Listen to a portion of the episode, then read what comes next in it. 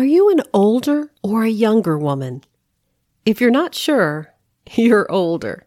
Truth is, whatever our age, we're older than some and younger than others. In today's episode of All God's Women, we look at our role as older women and how we need to set an example for younger women. Hi, and welcome to All God's Women.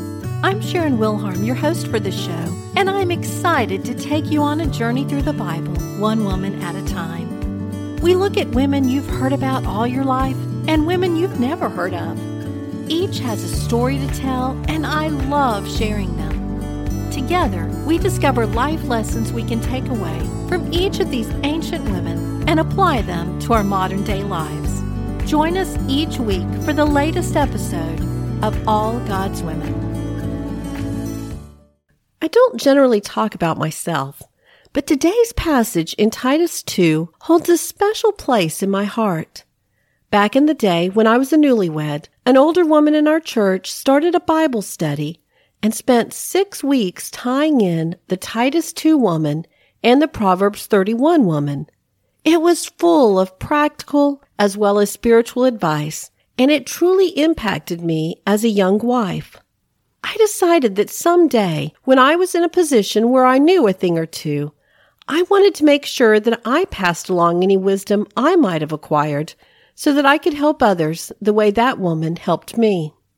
That study also launched my interest in women in the Bible, which of course eventually led to the launch of this podcast. Now, let's get on with the story.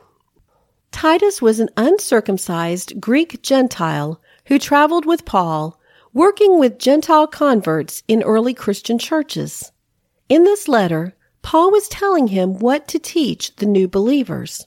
Paul opens chapter 2 by addressing older men, saying they should be sober, reverent, temperate, sound in faith, in love, in patience.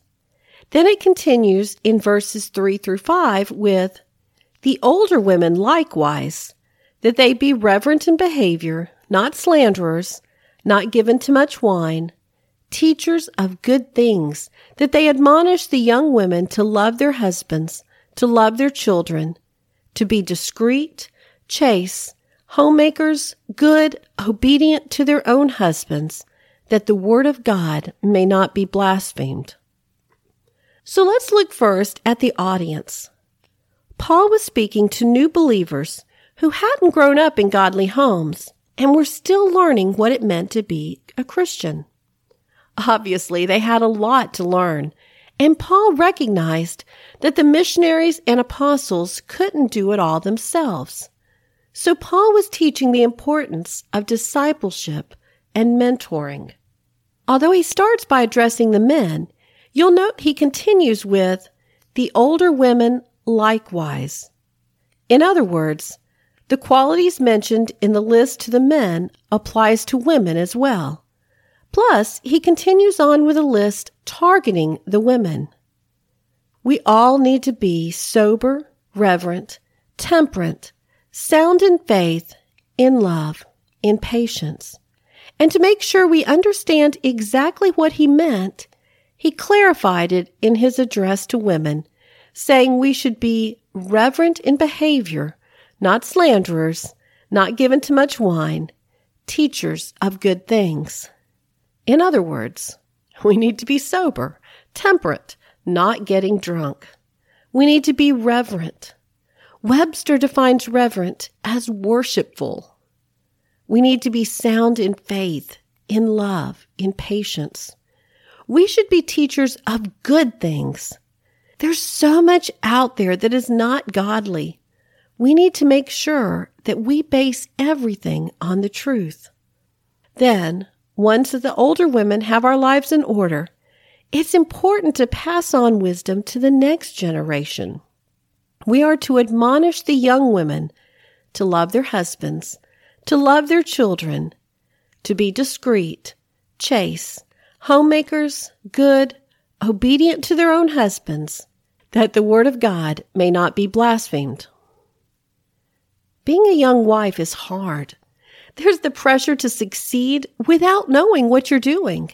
Every young wife and mother needs someone who's been there and done that, who can guide them in the right direction. It's tempting to want to live a life of independence and selfishness. But as Christian women, we need to love our families and take care of them. It's completely opposite what the world teaches. But if we do, the world notices. I've found that young women are hungry for mentoring. They have so many questions and are so afraid of doing something wrong, but they don't know where to turn. So I have a challenge for each one of you. If you are young and seeking, look around for women who exhibit godly behaviors. Observe how they treat their families, how their families treat them. Then select a woman and just ask her if she would be your mentor chances are it might throw her at first because most women are intimidated by the term mentor. They don't feel qualified. But just explain that you'd like to get together for coffee or an occasional lunch and just talk. Ask them questions and listen to their answers. If you're an older woman, make yourself available to younger women. Invite them to lunch. If nothing else, they'll probably jump at the offer of free food. Or maybe offer to come over and watch the kids while mom takes a nap. And then when mom wakes up, make conversations, sharing those little tidbits of helpful wisdom you wish you'd known when you were her age. Whatever your age, gather together with other women of all ages to pray and study the Bible. It's amazing how much you can get out of studying together.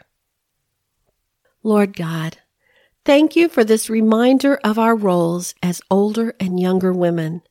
Thank you for the gift of multi generational friendship and the opportunities to pass along wisdom learned. Thank you for the blessing of allowing us the privilege of being able to pour into the lives of others. I ask a special prayer today for those women who are feeling alone right now like they have no one to turn to. Please provide other women in their lives, godly women who can fill in the gap and help draw them nearer to you. Be with each of us as women as we strive to grow into the women you would have us to be. Forgive us those times we fall short. Rid us of the overwhelming shame and despair we feel each time we fail. Give us the courage to get back up and use those failures for your glory. We love you. In Christ's name we pray. Amen. That concludes today's episode of All God's Women. Tune in next week for the Women of Christmas series reprise. I'll be sharing again the Christmas episodes from last year as I take a break to prepare for the launch of season three of All God's Women. It's taken us almost two years, but we've made it all the way through the Bible. Now, in 2022, we'll go from a chronological order to a thematic grouping. This will allow us to go more in depth in our Bible study. And going along with today's episode, I have it set up so that you can use all God's women as the basis for a small group Bible study. I'll be sharing more details along the way. But in the meantime, be praying that God will reveal to you a couple of women you can join with for a small Bible study at your house. Don't worry, you won't have to teach. I'll walk you through the process. All you have to do is invite, host, or select a location like a local coffee house, and then gather together for study and encouragement. I am so excited to see what God has in store for us in the year to come. Until next week, goodbye.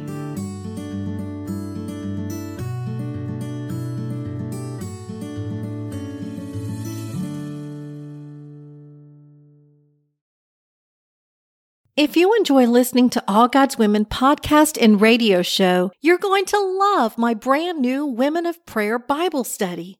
Get to know the character of God by studying the prayers of women in the Bible. Grab your copy today, available in paperback and Kindle.